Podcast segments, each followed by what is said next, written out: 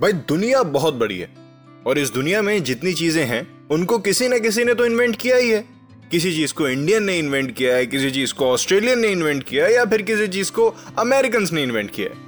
पर इस एपिसोड में हम जिस देश की इन्वेंशन की बात करेंगे, वो इन तीनों में से कोई नहीं है। उस देश का नाम है Russia a transcontinental country located in eastern Europe and northern Asia और इस कंट्री के इन्वेंशन ने भी दुनिया को बहुत कुछ दिया है। जैसे कि aircraft cars computers television etcetera तो इस एपिसोड में रशिया की दी हुई कुछ इन्वेंशन की बात करेंगे हम। तो शुरुआत करते हैं किससे? रेडियो से। तो रेडियो बेसिकली एक वायरलेस कम्युनिकेशन है right without any wire we are communicating and disseminating information and this is a concept जो कि सबसे पहले आया था एक फिजिक्स के प्रोफेसर एलेक्जेंडर पोपोव के दिमाग में इन 1885 एलेक्जेंडर पोपोव पहले इंसान थे, जिन्होंने रेडियो का सबसे पहला सेट बनाया था। यस लेकिन वो अपने इस काम को पब्लिश नहीं कर पाए ड्यू टू सम रीजंस लेकिन ठीक दो साल बाद एन इटालियन मैन जिनका नाम था गुगलियल्मो मार्कोनी उन्होंने भी सेम एक्सपेरिमेंट किया और वो एक्सपेरिमेंट वो दुनिया को दिखा पाए। और बहुत ही जल्द लोगों ने इनके इस रेडियो एक्सपेरिमेंट को पसंद किया। और आज पूरी दुनिया में इनको एक साल में दो बार याद किया जाता है। एक वर्ल्ड रेडियो डे पर which is on thirteen of February और एक इनके बर्थडे पर which is on twenty of April और एक बात बताऊँ, आज भी डिबेट होती है कई लोगों में कि पहला रेडियो बनाया किसने था? एलेक्जेंडर पोपोव ने या फिर गुगल माकुनी ने? खैर, हम अभी कोई डिबेट नहीं करेंगे, बिना कोई डिबेट करे बगैर हम आगे बढ़ते हैं अपनी नेक्स्ट इन्वेंशन की तरफ़।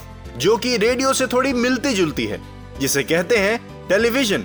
यस, टेलीविज़न बनाने वाले का नाम था व्लादिमीर ज्वोरिकिन। ये एक रशियन इंजीनियर थे, लेकिन इनकी इन्वेंशन का डिस्प्ले फ़र्स्ट टाइम यूएस में हुआ। ट्वेंटी सेंचुरी की one of the most prominent things television है। लेकिन इनको ये बात 1923 में ही समझ में आ गई थी लगता है। 1923 में इन्होंने यूएस में अपनी इस इन्वेंशन का पेटेंट अप्लाई किया था। और ये यही नहीं रुके। टेलीविज़न बनाने के छह साल बाद इन्होंने किनेस्कोप भी डेवलप कर दिया। ये पुराने टाइम का एक फ़िल्म रिकॉर्डर है। और ध्यान देने वाली बात तो ये है कि ये फ़िल्म रिकॉर्डर पे भी नहीं रुके। कुछ टाइम बाद इन्होंने एक आइकोनोस्कोप भी डेवलप कर दिया। और फ़िल्म रिकॉर्डर से याद आया, हमारी अगली इन्वेंशन का नाम है वीडियो टेप रिकॉर्डर।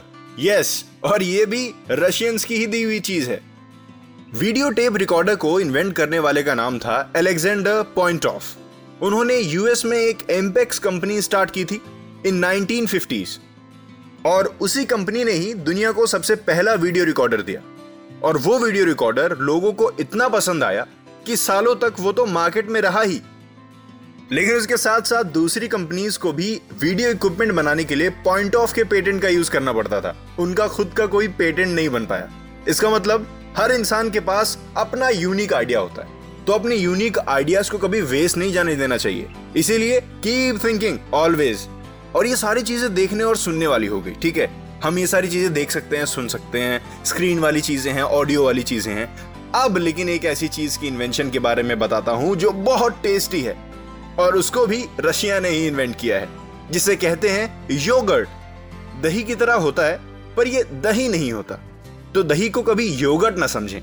वैसे तो दूध से बनी चीज़ें बहुत पहले से लोग खाते पीते आ ही रहे हैं और आज भी खाते हैं, लेकिन इन 1910 एक रशियन साइंटिस्ट मिशनिकोव ने यह प्रूव किया कि फर्मेंटेड मिल्क प्रोडक्ट्स बॉडी के लिए और स्पेशली हमारे इंटेस्टाइन्स के लिए बहुत अच्छा होता है। और उन्होंने इसी थियोरी के साथ एक और दूध का प्रोडक्ट बनाया, जो दही जैसा तो होता है, पर एग्जैक्टली exactly दही नहीं होता, जिसे हम कहते हैं योगर्ट ये टेस्टी भी होता है हेल्दी भी होता है और योगर्ट सबसे पहले ये बात ध्यान से सुनिएगा योगर्ट सबसे पहले बुल्गेरिया में बना था। ये फ़र्स्ट कंट्री थी जिसने मिल्क को फर्मेंट्स के साथ फ़र्स्ट टाइम मिक्स किया था। और आप रिज़ल्ट तो देख ही सकते हैं कितना टेस्टी रिज़ल्ट आया। देखिए कितनी सारी यूनिक चीज़ें बनाई है ना रशिया ने। वेल well, एक और ऐसी चीज़ है जो कि बड़ी ही यूनिक है और जितनी यूनिक उतनी useful I am talking about rubber yes वही रबर वो जो खींची जाती है। और ये नॉर्मल रबर नहीं है। I am talking about synthetic rubber देखिए मैन मेड रबर जो होती है, उससे व्हीकल्स के टायर्स बनते हैं साइकिल के टायर्स बनते हैं एयरक्राफ्ट के टायर्स बनते हैं। आर्टिफिशियल रबर भी होती है, उससे भी बहुत चीज़ें बनती हैं, बहुत चीज़ों में वो काम आती है। लेकिन, इन सब में सिंथेटिक रबर सबसे ज़्यादा यूजफुल होती है, जिसकी बात मैं अभी कर रहा हूँ। It is use for producing solid rocket propellant propellant पता क्या होता है? प्रोपेलेंट एक केमिकल सब्सटेंस होता है और ये एक तरह की एनर्जी प्रोड्यूस करता है जिससे मूवमेंट क्रिएट होती है।